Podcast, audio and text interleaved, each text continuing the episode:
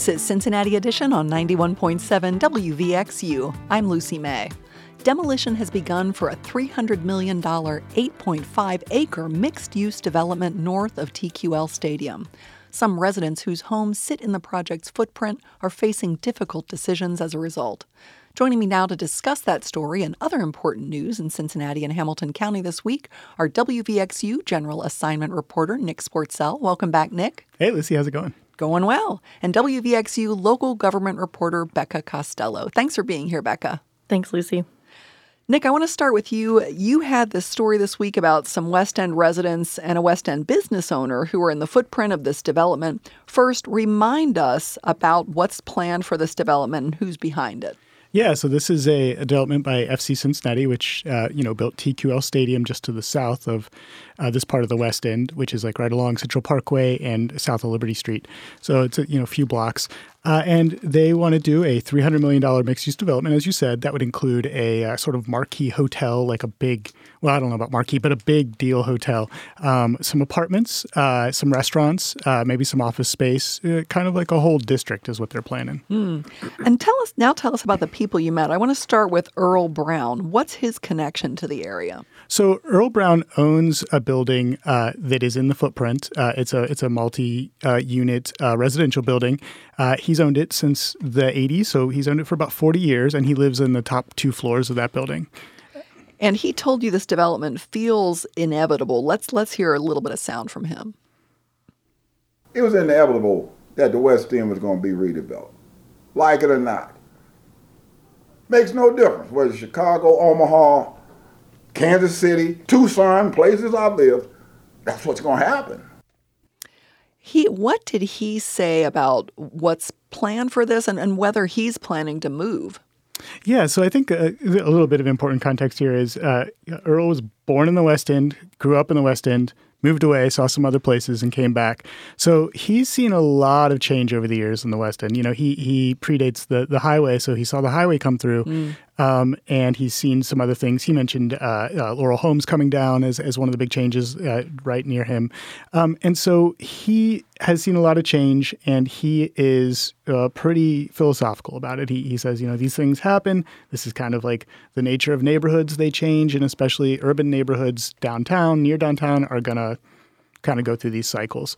Um, so he, I think, is just kind of thinking about, uh, you know, what can we do to preserve the history of the West End the way it was? And he talked about culture a lot. He's got a lot of like sort of like artifacts from the West End in his apartment, and he he, he loves the neighborhood. But in terms of what's coming, he's he's uh, you know accepting of the fact that it's going to change. Mm. You talked with another property owner, Nikki Ramey, who has a very different reaction to all this. We've got some sound for her. Let's let's hear what she had to say. I don't want to move. I have no intention of moving, to be truly honest about it. I mean, why would I move? So they can have what I got? No, I'm not doing that. I'm not doing that. So tell us about her and, and what she, a little bit more about what she thinks about all this. Yeah, so Ramey told me she really loves the West End and loves this part of the West End. And, and um, you know, not to put too fine a point on it, but loved it more before the stadium came. There were more families around, there were more uh, people in the general area. Uh, and she says that she wants to stay because this is her neighborhood, and she's she's not gonna just let it go. Mm. Um, and uh, you know, that's that's a that's a perspective that's a little bit different than Earl's. The two of them are friends; they get along. They're not like arguing about it. But I think he's thinking more about his grandkids and his family, and she's thinking more about this is where I want to be. Mm. You also talked to the owner of a used tire business. We've talked about his um, situation a little bit on this show. What are his concerns? Well, he's uh, he's run this business for about six years now. It's a it's a prime location, he says, and if you think about sort of where it is, it's you know not that far from seventy five, not that far from seventy one, um, right near downtown. He says he's getting a lot of business people just coming through needing tires, um, and he's concerned if he moves somewhere else that that it's going to be really hard to rebuild that business. Is it clear what options these people have? These people who have homes or businesses in the footprint of this this development? So it's it's different. The the team has has said that, you know, and they've just pointed out really that uh, they can't force anyone to sell, and they, they don't want to. You know, if uh, you know if they want to sell their property, if, if somebody like Earl or uh, Nikki wants to sell their property, they'll, they'll buy it and they'll fold those properties into the development. If not, they'll build around them and, and let them be because, you know, that's the option. Uh, for the tire store, the, the situation is a little different because they are renting that property. And the team has said, like, look, we, we're not closing on this property until that situation gets sorted out with their landlord. So it's on the landlord to kind of figure out what's going on. And there were two businesses on the property. One has already left. The other, uh, the tire store, they're trying to figure out what they're going to do next. Mm. What are you going to be watching for next with this whole thing? Well, I mean, you know, I want to see who who sticks around and, and who goes, and you know, that's something that's going to be worked out over time. Uh, you know, what what is this new district going to look like? Like how how many apartments are going to be there? Like what what price ranges are those going to be at? Who is going to be able to live in those? Um, you know, those are all big questions. I think. Right. Becca, I want to turn to you now. We've talked uh, with you about Cincinnati's residential tax abatement program many times on this program. Mm-hmm. We just had a whole um, discussion about it earlier in the week with, with some some folks, and it was looking like a vote on that uh, plan, this big overhaul that's in the works, might happen this week, but it didn't.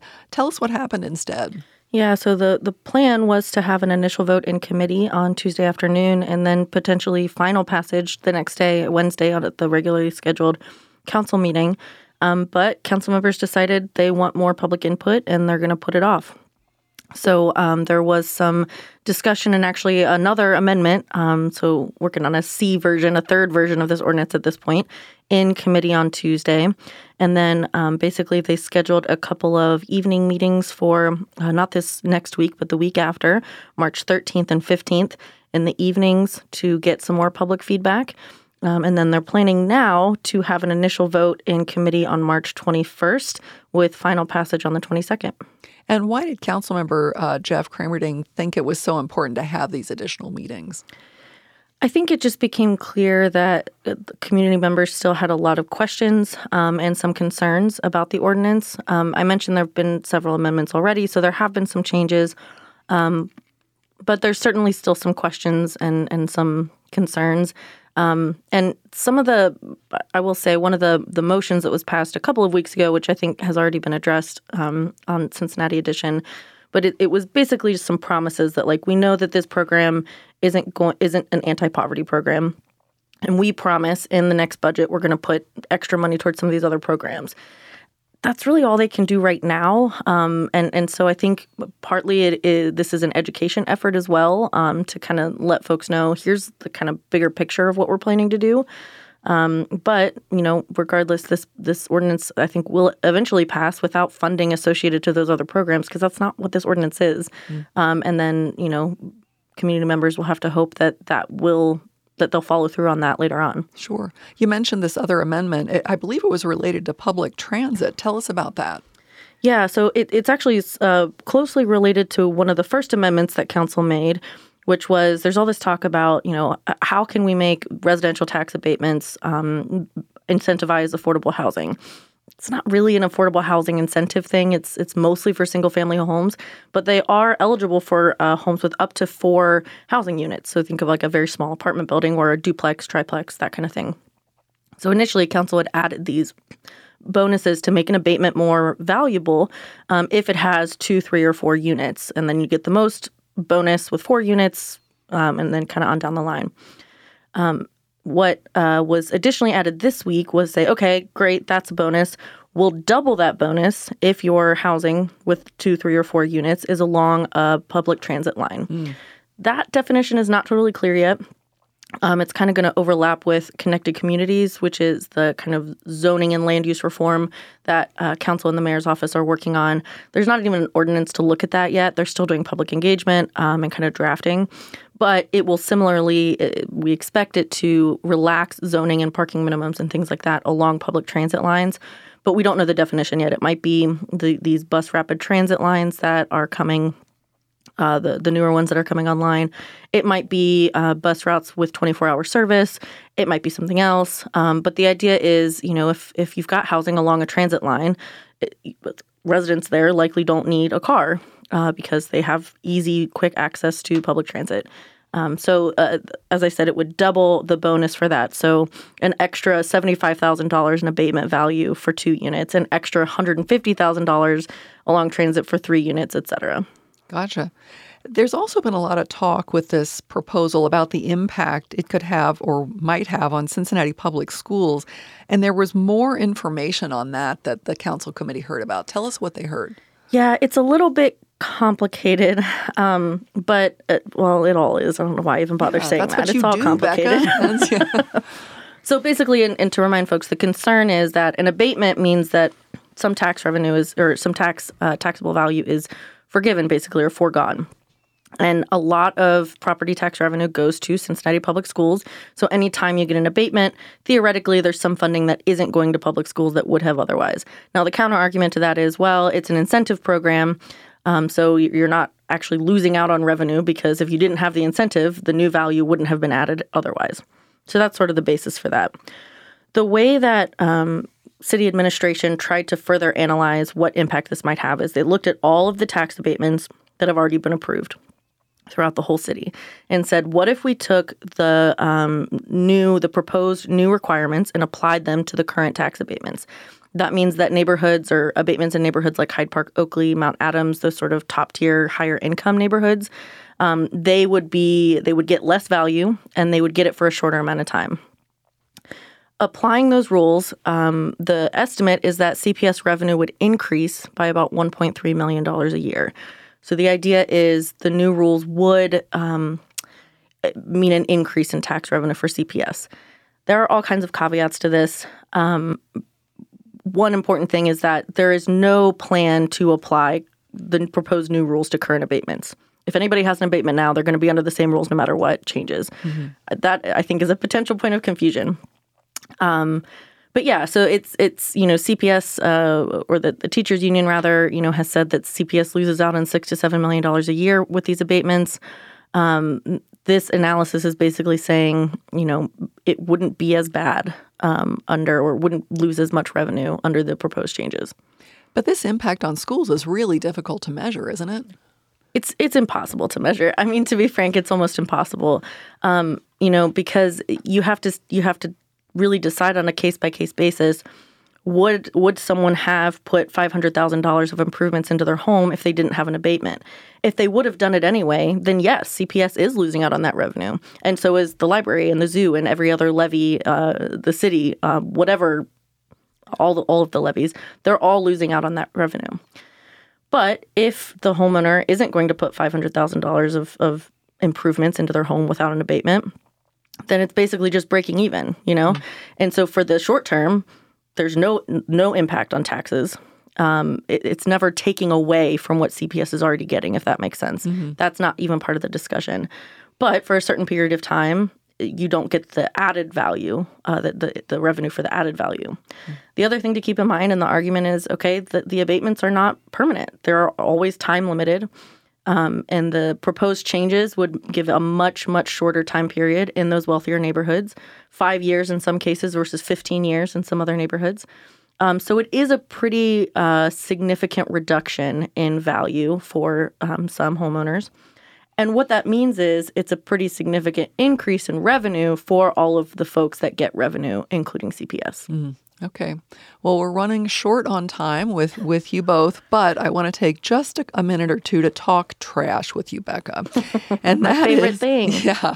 Uh, and we're we're live, so be careful. Um, a draft of Hamilton County's next solid waste plan is ready for public feedback. Uh, you've got a lot of detail about this on our website, wvxu.org. What I want to hone in on there seems to be this emphasis on reducing food waste. Can you talk about why that is? Yeah, so the Ohio EPA recommends prioritizing some category of waste, like basically this is our target for reduction, although the, the goal is to reduce all waste categories. Um, so the Hamilton County Resource, um, who's managing this plan, chose food because it makes up about 15% of the waste stream. And that's true for both residential and commercial. And commercial is kind of the bigger chunk of waste um, concern. But not only is it kind of a significant chunk of waste, there's also apparently just not a lot of infrastructure in place to deal with food waste. Um, individual households can compost. There are some like community um, kind of composting things, but there's not like big infrastructure like you think of for recycling plastics and other kinds of things. So their hope, and, and one thing in the plan is to commission a study with about $150,000 to look at some kind of large scale food scrap composting. And that would likely or, or potentially, I, suppose, be a public private partnership with some kind of facility that the county could um, support, but not necessarily own and operate. Um, and so basically try to beef up the infrastructure for composting um, uh, food waste mm. in the mm. county. Well, I would encourage everyone to look for your story on WVXU.org. You have information in there about how the public can weigh in on all this, too. So please do. Check it out, listeners. I've been talking with WVXU General Assignment Reporter Nick Swartsell and WVXU Local Government Reporter Becca Costello. Thank you both so much for your time today. Yeah, thank you. Thanks, Lucy. Up next, we'll hear how a Kentucky Republican who's running for governor wants to legalize medical marijuana in the state. This is Cincinnati Edition. This is Cincinnati Edition on 91.7 WVXU. I'm Lucy May.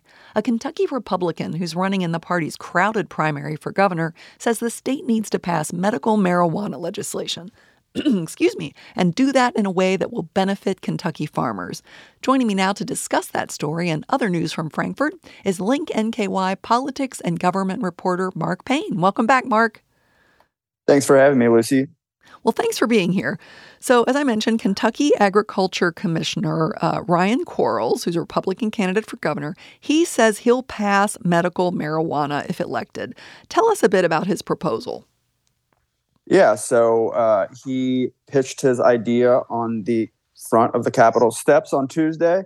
He said that if elected governor, he would pass medical marijuana, um, essentially saying it's time to pass a responsible you know piece of legislation that helps benefit patients across Kentucky.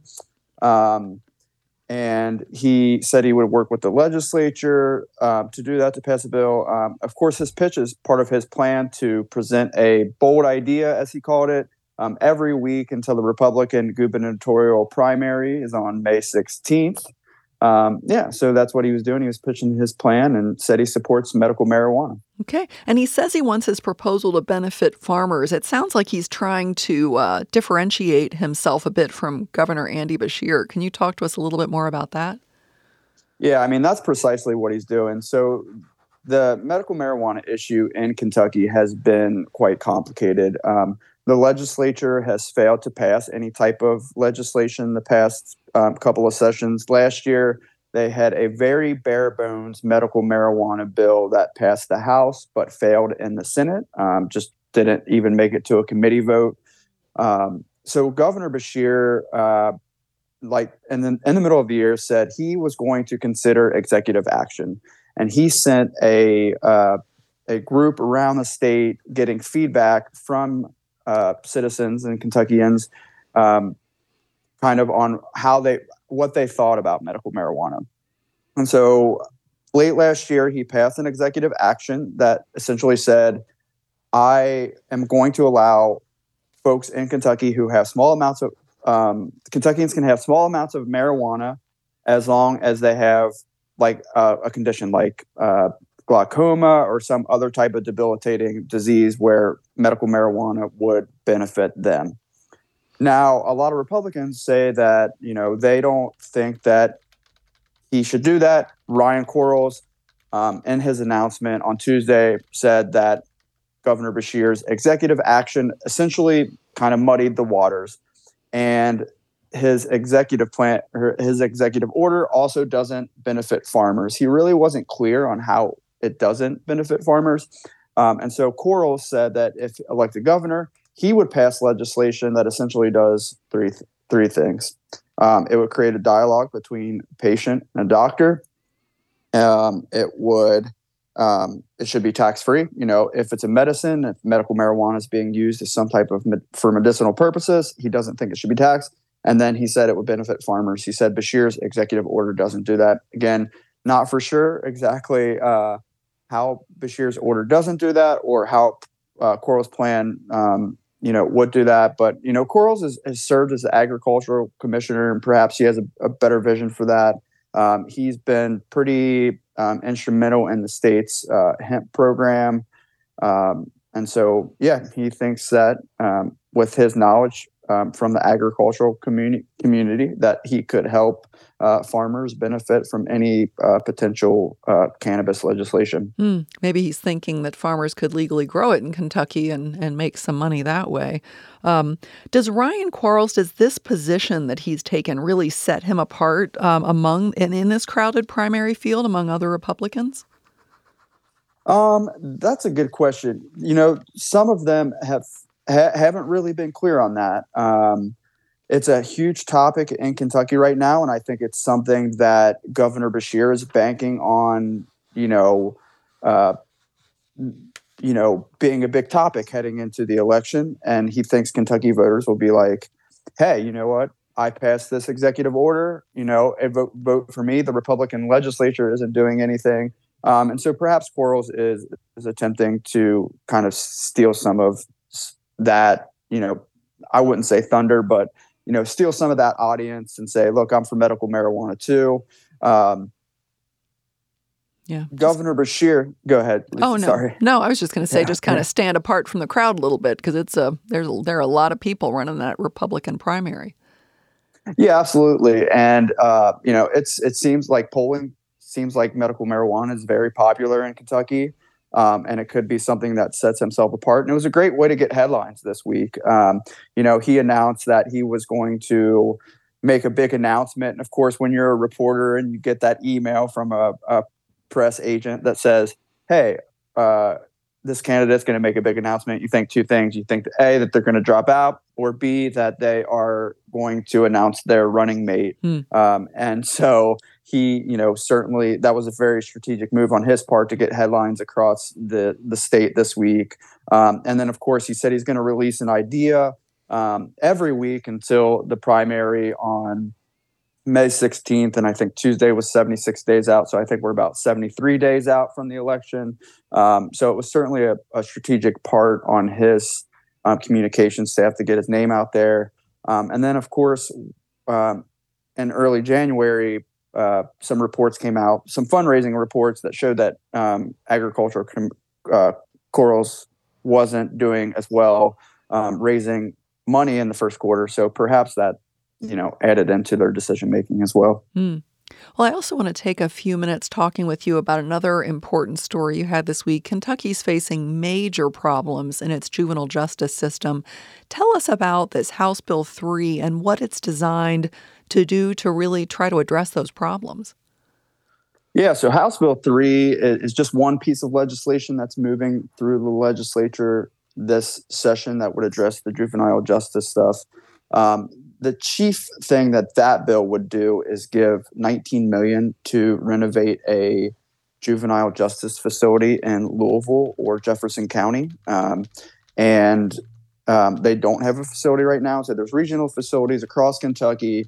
Um, ever since there's been reports that have kind of came out that there's been issues in the juvenile justice system. Um, Governor Beshear has made some um, changes to where he shifted the uh, the facility in Campbell County to an all female facility.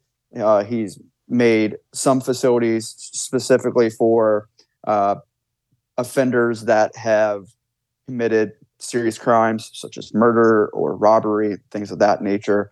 Um, so this bill would give 19 million to uh, the facility in Louisville. Um, Northern Kentucky Representative Kim Moser, she is the chair of the Health Services Committee, and one of the things that she um, she introduced an amendment to this bill that was added that would add a mental health uh, component to the bill. So if a a youth is detained, they would um, essentially be able to talk to a counselor or a psychiatrist and get kind of a mental uh, behavioral health evaluation, um, a substance a substance use evaluation, so that way they could help the youth, you know, get the mental help that they needed. Um, yeah, so those are the big things in that bill. Okay. What would this bill mean for youths charged with these serious felony crimes and for their records? Yeah, so the first thing it would do was hold it would hold these youths for 48 hours. Um, so if they're detained, they would automatically get like a hold. Um, opponents of that said, you know, they don't want these youths to be attained, uh, uh, contained for that long. Um, and then the other component is the records portion, and so uh, their records would be available for up to three years after they committed the crime. Um, and opponents say, you know, we we don't think that their record should be available because it could potentially harm them from changing their life. Mm. And what are mental health advocates saying about this this bill as it stands now? Well, mental health advocates were really happy to hear about the component uh, that Kim Moser introduced. They think that you know, uh, youth detained should have some type of mental health, you know, help in the system. Um, and um, but they weren't too happy about the open record stuff. They don't think you know the open records could potentially harm them, potentially you know uh, prevent them from turning their life around. Yeah. What's next with this legislation?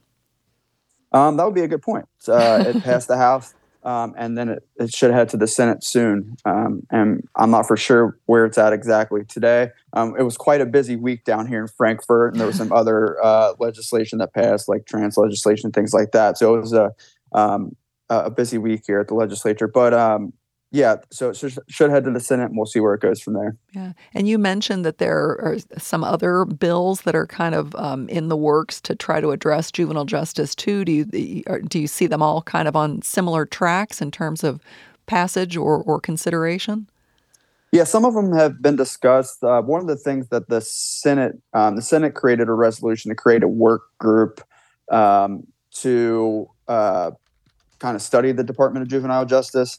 Um, so some of these bills are are moving. There's going to be more money spent on this. There's going to be more legislation. This is something that's really important for legislators um, this session, especially Republican legislators. They think that this is an area that Governor Andy Beshear has has failed at, um, and so I think that that's something that they'll hope to be using to kind of attack him in the upcoming uh, governor's election.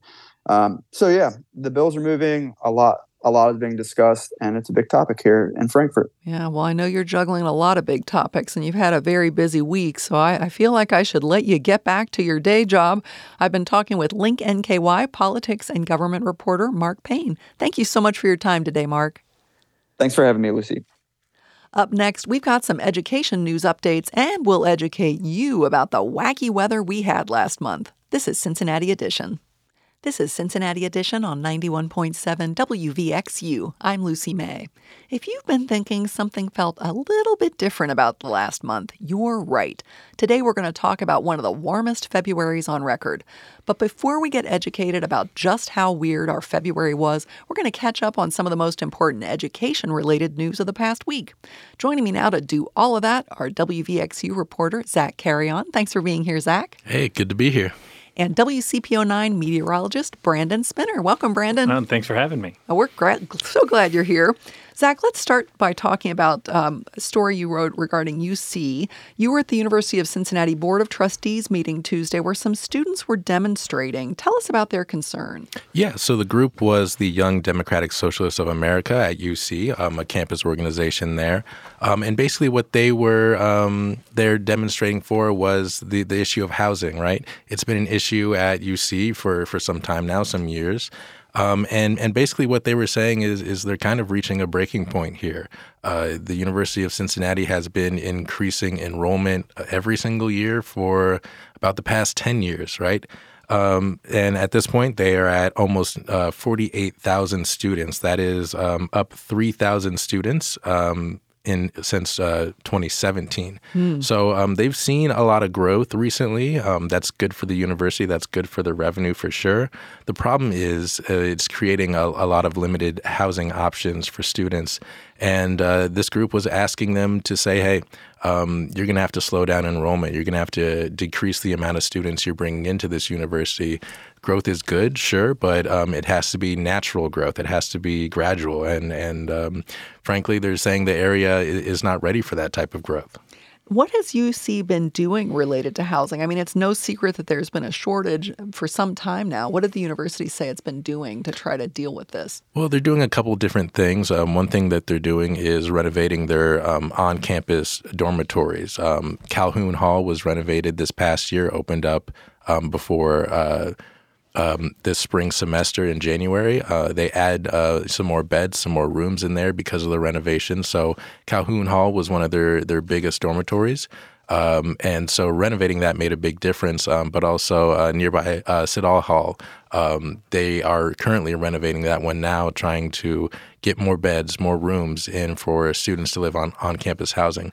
Um, but they're also really counting on the private market. They're they're counting on development to um, really hit its stride and start providing off-campus private housing for students. Uh, the problem is it's it's not really happening fast enough. Um, and and because of that, that's created some issues. Um, students, frankly, are not able to get on-campus housing if it's not their first year, if they're not incoming freshmen. And um, when they have to choose uh, what off, campus housing options they have, it's, it's limited. And not only is it limited, it's pretty expensive. Yeah. What was President Pinto's reaction to all this? UC President uh, Pinto, what did he, how did he respond to the students and their concerns? Well, he acknowledged it, it's a concern for sure, um, but he says it's the duty of the university as a public institution to continue growing, to continue offering uh, educational opportunities to students and um, just kind of grow that um, education community. Uh, it, it's been really important for him. Um, there has been exponential growth at this university since he took over in 2017. Um, that's been part of his agenda is to continue to grow this university. Um, but you know, the students are saying you have to decide whether you're going to prioritize incoming students over existing students. Um, once students live on campus, um, they're not guaranteed a spot with UC housing after that. If you're an incoming freshman, you're guaranteed either on campus housing or campus housing that's off campus. Once that's over, once that first year is over, you're kind of on your own as far as um, what's guaranteed to you. So um, students are asking for you know um, payment. They want um, seven thousand dollars a year um, to cover the cost of living expenses if they can't live on campus, and and they just um, they they uh, uh, they just want to um, just just slow things down because housing has become a real issue here. Yeah. Well, and it sounds like from your reporting, the students are saying this is more than a housing problem; that this has mental health consequences, and that extends beyond students. Even uh, you know, non UC residents, people around are, are feeling this housing crunch. Is, did you hear that from students? Yeah, absolutely. Um, when you have to look for off-campus and private housing options, some of those options aren't going to be great. You know, and especially if you're on a limited budget, if you're a college student, you don't have a ton of money you can't put uh, a ton of, of, of your funds towards uh, you know expensive housing that's a little bit nicer. Um, sometimes you have to look for different options, and there's only a limited amount of space near that campus in the Clifton area. So um, they're concerned about. Um, more students coming in and pushing the existing residents out of that area. So this is a problem that's affecting the the spots around campus, but eventually this could bleed into other parts of the cities and surrounding neighborhoods. Mm. And so, what's the next step for students? It sounds like they've got something else, something else in the works. Yeah, they have a petition um, out right now with a with the list of their demands. Uh, once again, that uh, compensation for housing, um, but they want to put a freeze on um, the the cost of uh, their campus housing. So they want to freeze costs. They want to um, limit the amount of incoming students, and specifically, this is out of state and international students. Um, that's been a priority for the university to help it grow, bring in international students and, and out of state students. And that's great for the university. That's great for the revenue for sure. But they say, hey, let's focus on students that are in the Cincinnati area, in the tri state area, students who don't necessarily have to move and move into this neighborhood to attend this university that's where they want the focus to be. Um, the Young Democratic Socialists of America, the group that was uh, at this meeting, um, they're going to be holding a, a meeting uh, March 18th at Baldwin Hall to discuss this issue further um, and continue to organize for this. We said the word freeze several times, which would be a perfect segue to Brandon. But before we talk about our crazy February, I want to ask you about one more education mm-hmm. story you covered Cincinnati Public Schools Board meeting this week, too. Tell us about the action the board took related to Senate Bill 1. And I want to remind our listeners that's the bill that would strip the State Board of Education of, of many of its powers. Yeah. So they passed this resolution, and, you know, again, this resolution can't necessarily do a whole lot um, since it is the state government that ultimately is going to have control over this. Um, but they uh, don't want um, the powers of the State Board of Education to go into the governor's office. I, I think some people think that the State Board of Education is is already too political than it really needs to be right now. Um, but going into literally the governor's office and creating a cabinet level position that would run uh, the education system that would be, you know, appointed by the governor. They think it would make uh, ed- education more partisan. It would be less democratic, and, and, people locally wouldn't have as much control over what goes on in local education um, if this goes through. So they passed this resolution. It was passed unanimously by everybody on the board. Um, and we'll see if that has any influence over what uh, happens in the state house. Yeah. And did any individual board members kind of speak to the resolution, or do they all just stand behind what was on the on the paper? They they mostly stood behind what was on the paper, and they and they kind of made things clear. They don't they don't want things to be too partisan, and they they really want um, what happens in Cincinnati schools to go through the school board, to go through um, elected representatives that are in the state board of education right now. Okay. Well, now it is time for us to talk about this ridiculous February we had. Last but not least, our friend Brandon. So, a lot of us here in Greater Cincinnati waited all through the month of February for it to feel like February. Um, you reported this February was just not at all typical. Tell us why. No, seventh warmest ever on record. We had three days in the 30s, and that was the first three days of the month. From there, we had three total days that were below average. So 28 days in February. We had 22 that were above average.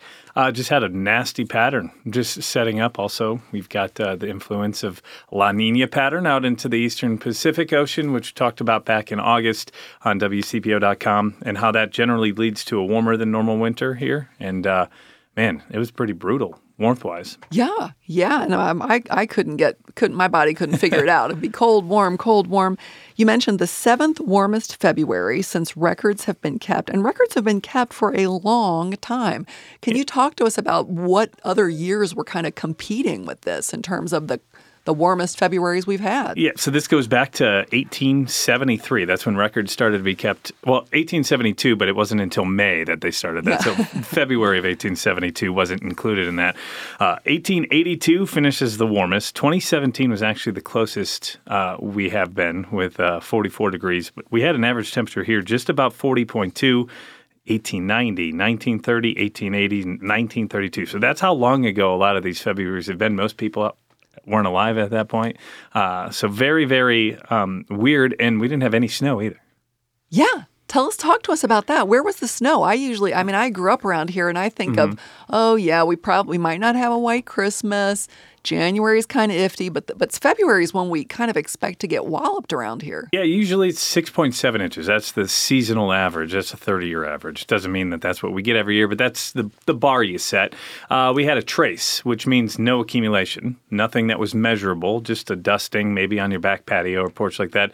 Uh, we had a lot of rain, but just didn't get cold enough. We had 18 days where we had a 50 degree or hotter temperature our average is supposed to be in the low to mid 40s. So just blew it out of the water. Hard to get snow when it's not cold enough, right? 32 degrees. For sure. Well, and we had a 70 plus degree day earlier this week. Mm-hmm. And that wasn't the only one of those we had last month. We had some record breaking temperatures in February, didn't we? Yeah, two that were record breakers. We had one that fell just short by two degrees, uh, several days in the 70s, and even March 1st, which would have been February 29th in a leap year.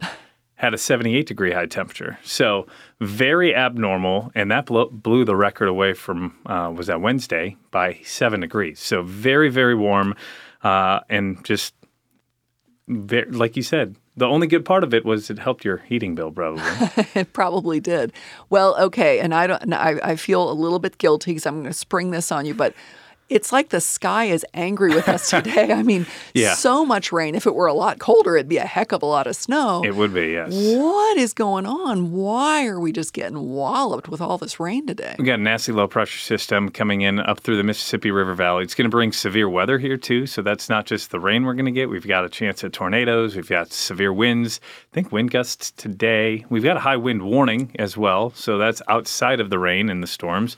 Just a nasty low pressure system, very strong developing. It's got snow up towards Chicago and northern Indiana. It's got severe weather threats all the way down into uh, Alabama, Tennessee. So brutal. Okay, so you you talked about this a little bit, but let's talk about our winter overall. It has just been weirdly warm, hasn't yeah, it? very warm. Eighth warmest winter on record. Uh, warmest one since 1950. Uh, so that's 70 plus years, 73 years. And we've had a lack of snow. Uh, obviously, February not having any snow at all is going to limit that. But we've only really had three snow events November 12th, uh, that Christmas weekend of the Arctic Circle seemingly coming down here. And then that Sunday where we got about six inches of snow. Other than that, it has been very lacking on that regard. The cold blasts have been very few and far between, uh, very, very abnormal. Okay, so what does all this uh, tell us? I-, I guess I wonder can you make predictions for next winter at this point? Does this tell us anything about what we're? I mean, are we gonna we gonna make up for this with uh, a big uh, kick in the pants there's, next There's winter? always the the shoes gonna drop, right? The other shoes gonna drop. Yeah. I think it more so tells us how our severe weather season is going to be, which is probably going to be a lot more active. We already had those tornadoes earlier this week on Monday. We've got another threat today, and we're only on March 3rd. Generally, March, April, and May are severe weather months, and it's normally late March. So uh, I think I think we're going to have an active severe weather season. As far as winter, it's going to be hard to determine. I think that's going to be more determined by La Nina or El Nino, which we'll see develop over the next couple of months, which would then determine the pattern. But uh, this winter won't really give us much of a thought on what next winter will be. Zach, I'm going to bring you into this because you're from you're from up a little north. I mean, you're. I, I, I, we talked about how you you moved to the the warm South from northern yes. Ohio yes. for this job.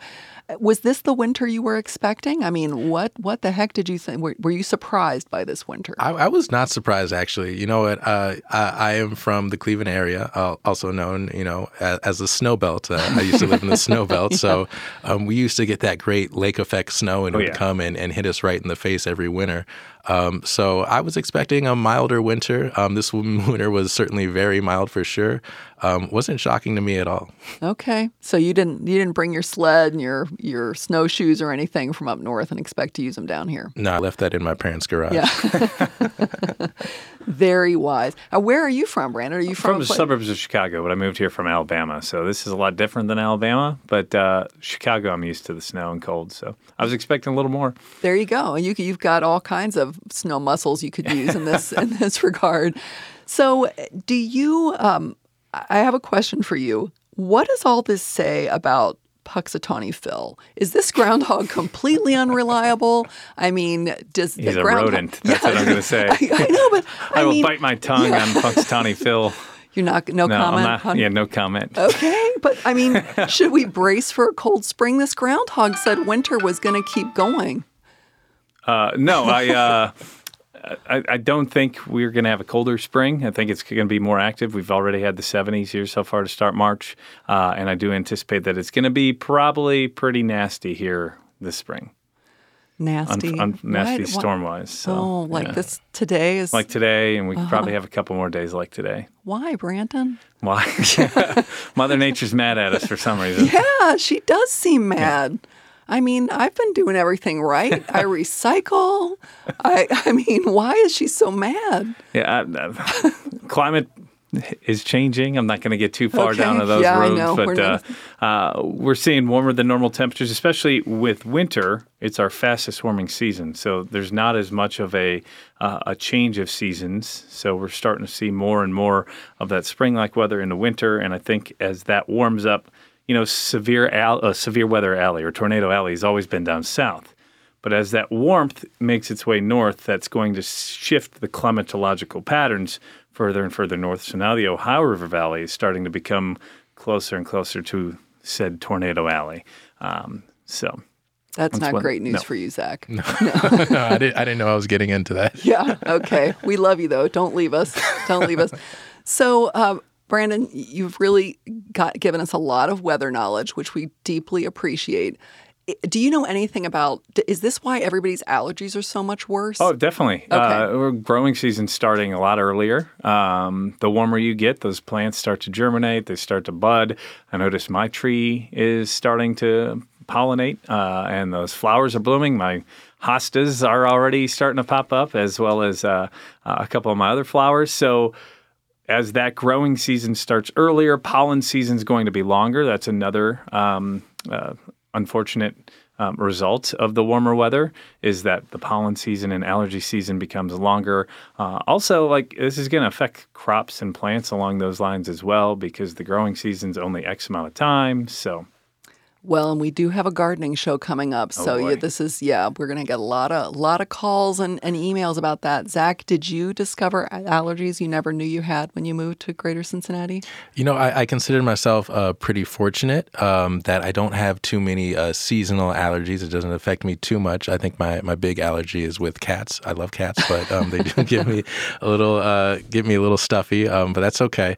Um, still love them. Uh, but uh, you know, not affecting me too much. Much, but um, I'm certainly glad that there was a short winter this year. Um, did get a little icy a couple of these days out here, which got a little um, got a little scary with some of the hills out here. I did see some uh, pretty wicked slides going on. So Yeah, yeah. um, I'm happy that spring is on the horizon. I'm I'm kind of over winter already. Well, that's good. And I think if you really tried, you could get past the cat thing. My husband is technically allergic to cats, but and he says he hasn't breathed out of one of his nostrils for like 25 years, but he's fine. So I think if you really tried a little harder, Zach, I mean, not trying to pressure you. I know you have a dog. It's good. Yeah. The dog's not too bad. Cat's a little bit worse. Um, but you know what? I'll, I'll be willing to try anything. okay. Well, Brandon, is this should we is this the new norm? I mean, is this just kind of the the kind of winter we should maybe start expecting around here? I think it could become that way, especially with the way our uh, climate has trended in the last several years, where we're seemingly in the top 10 of warmest year, year after year, uh, if not top five. Um, the warmer we get, uh, the more drastic swings we're going to start to see. You see a lot of these storm systems that are uh, causing a lot more damage, a lot more of these hurricanes are strengthening quicker. The water in the uh, oceans are warmer because of this. So uh, you see a lot more of those drastic uh, storm systems and even just the winter swings where you're I think we're going to have a lot more of those up and down peaks and valleys uh, than we were used to seeing even two decades ago. Yeah, and that's true certainly around here. But is that true in the Chicago area where you're Chicago, from too? southeast into the Central Plains. They had snow out in Vegas a couple of days ago, and out into California, they had six feet of snow burying people. So uh, you didn't see that as often. Uh, I mean, even look at Buffalo earlier this year, where they were uh, changing football games because they couldn't get out of the house to go to the football game. So more and more of the and the warmer you get, the more amount of moisture you can have in the air. Uh, that moisture content continues to go up, which is going to lead to more of those 100 year floods, more of those devastating hurricanes, because there's a lot more water content within those systems, uh, which is just going to make it more devastating. Okay, well. Not to be the bearer of bad news. Yeah, thanks for ending on that note. I've been talking with WVXU reporter Zach Carreon and WCPO9 meteorologist Brandon Spinner. Thank you both so much for your time today. Uh, thanks for having me. You've been listening to Cincinnati Edition on 91.7 WVXU. Our producer is Selena Reeder. Associate producer is Asia Johnson. Technical director is Derek Smith. If you miss our program live, you can subscribe to Cincinnati Edition wherever you get your podcasts, and you can find archives of our program online on WVXU.org. I'm Lucy May. Thanks so much for listening.